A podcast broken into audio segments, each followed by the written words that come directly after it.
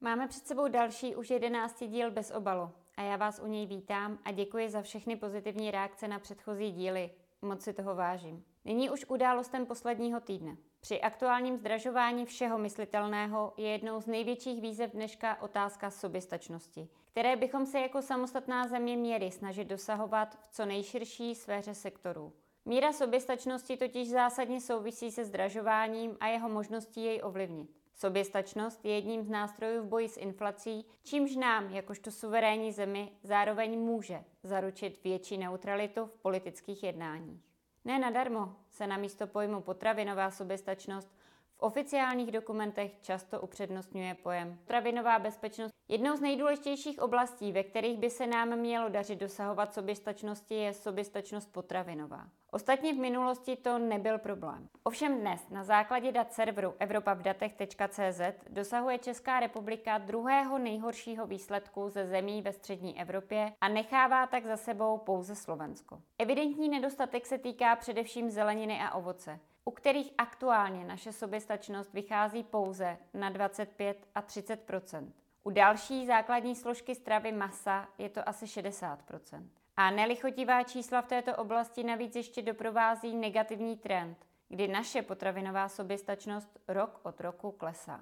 A to sice pomalu, ale ve srovnání se stavem při vzniku samostatné České republiky už je rozdíl dost alarmující. Ve srovnání s rokem 93 totiž soběstačnost v případě vepřového masa klesla ze 104 na 43% v roce 2019. U drůbežího pak ve stejném časovém úseku z 95 na 63% Podobně je tomu ale i u jablek, cibule, rajčat či zelí, kde ve všech případech můžeme pozorovat pokles v soběstačnosti minimálně o třetinu hodnoty z roku 93. O datech před listopadem 89 se ani nezmiňuji. Tam jsou rozdíly ještě propastnější. Je nutné pátrat po důvodech, proč tomu tak je.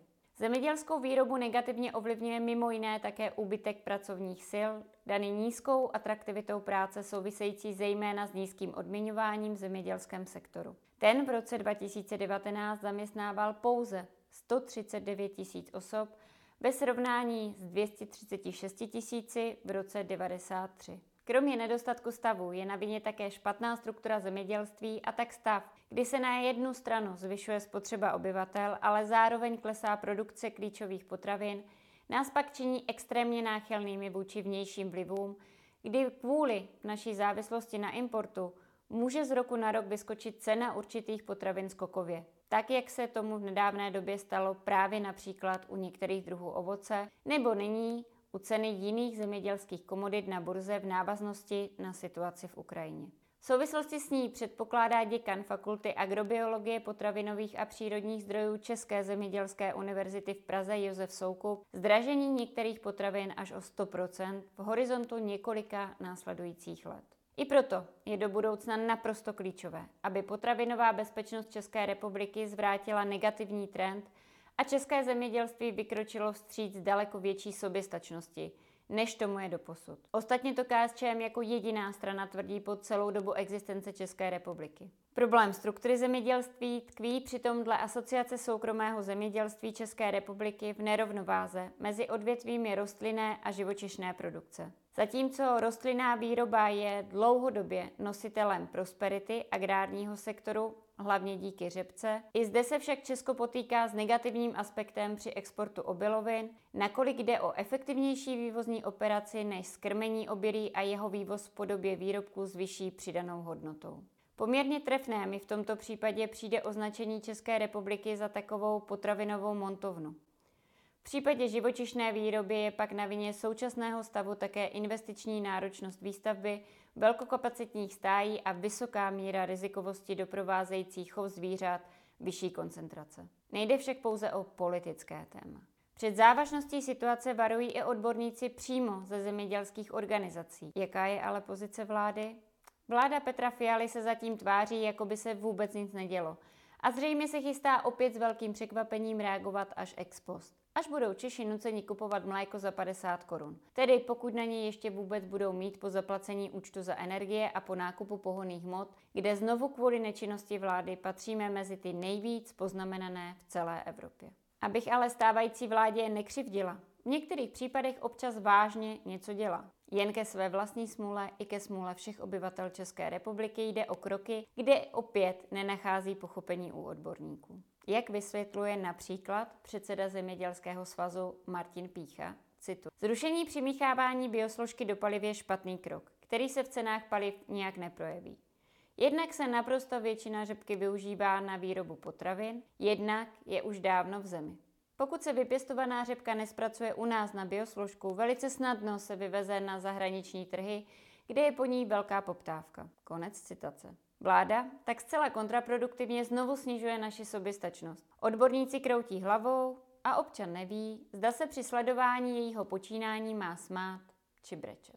KSČM přitom navrhuje zcela jednoduchá řešení, díky kterým by se negativní trend nejen potravinové nesoběstačnosti mohl v horizontu několika nejbližších let místo kontinuálního zhoršování zvrátit. U základních potravin jde především o nulovou sazbu DPH. Dále narovnání dotační politiky a podporu českých výrobců v podobě vyjednání výjimky u Evropské unie tak, aby se lidé v České republice nemuseli podnikání v zemědělství obávat. Zlepšit se musí také kontrola vedoucí k zastavení růstu konečných cen pro spotřebitele, čímž dojde k zamezení možnosti pro spekulanty a obchodní řetězce cenu potravin ještě uměle navyšovat.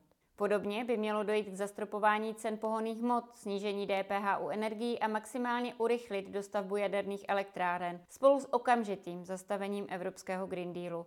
Proti němuž se za současné situace staví také čím dál víc odborníků z řad zemědělského i energetického sektoru. V příštím dílu bez obalu se pak ještě podíváme na marže obchodníků, protože to s tím také úzce souvisí. Jestliže jsem vás v minulém dílu informovala, že Piráti proklamují, že na to nemá alternativu a my s ním musíme zůstat na věčné časy, tak jejich koaliční partner starostové a nezávislí šel ještě dál. Předsednictvo stan schválilo záměr změny ústavního pořádku České republiky o trvalém bezpečnostním ukotvení naší země v euroatlantické vazbě, včetně možnosti trvalého pobytu vojsk NATO na našem území a požádalo předsedu o vypracování záměru v gestci ministerstva vnitra. Dosud si členství v NATO dala do ústavy jen Ukrajina, ale tato jistě vnímala spíš jako zbožné přání či formu nátlaku na západ, aby její vstup bral vážně. Ukrajina ani zdaleka nesplňuje podmínky pro přijetí, například vnitřní konflikt se separatistickými republikami a je krajně nepravděpodobné, že by její přihláška byla schválena jednomyslně, jak to vyžadují pravidla aliance. Česká republika by byla jediná z členských států NATO, které by si členství zakotvily v ústavě. Vypadá to, že se členové vedení stanu nechali v panice vyvolané válkou na Ukrajině omámit duchem z časů minulých a ignorují fakt, že Česká republika chce být demokratickým a právním státem. V demokracii by měla mít demokraticky zvolená vláda právo se vyjadřovat k bezpečnostnímu uspořádání své země bez nějakých omezení. A v právním státě bychom měli naši ústavu ctít jako nejdůležitější zákon země, který by se neměl měnit jen protože se poprvé v naší historii podařilo v demokratických volbách vytlačit z parlamentu všechny zástupce levice. A teď ještě krátké zastavení u zahraničních událostí. Za prvé, Ministerstvo obrany České republiky na Ukrajinu dosud poslalo vojenskou pomoc za zhruba 750 milionů korun. Šlo většinou o munici, samopaly, kulomety, odstřelovačské pušky nebo protiletecké střely S-2.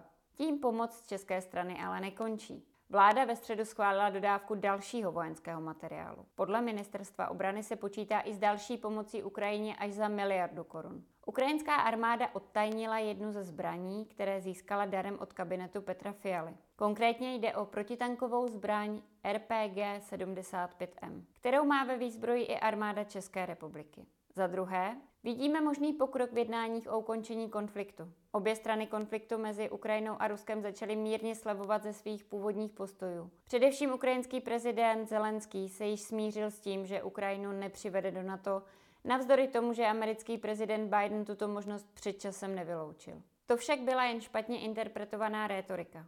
Přesnější byl generální tajemník NATO Jens Stoltenberg, který nyní v březnu oznámil, že přijetí Ukrajiny do NATO nikdy nebylo na programu. Zelenský proto ani nevylučuje neutralitu Ukrajiny. Rovněž dělá dojem, že je ochotný jednat o zárukách, že na území Ukrajiny nebudou instalovány útočné zbraně. Tím by vyšel vstříc hlavním požadavkům Ruska.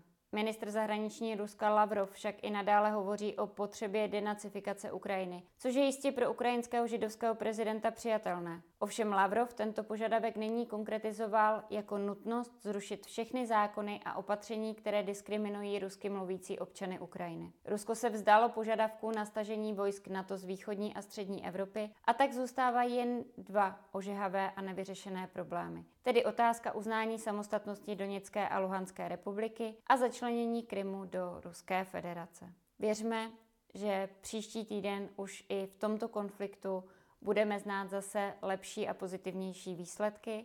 Přeji vám hezký týden a budu se těšit zase za týden s novými aktuálními problémy, ale i návrhy řešení na viděnou. Mějte hezké dny.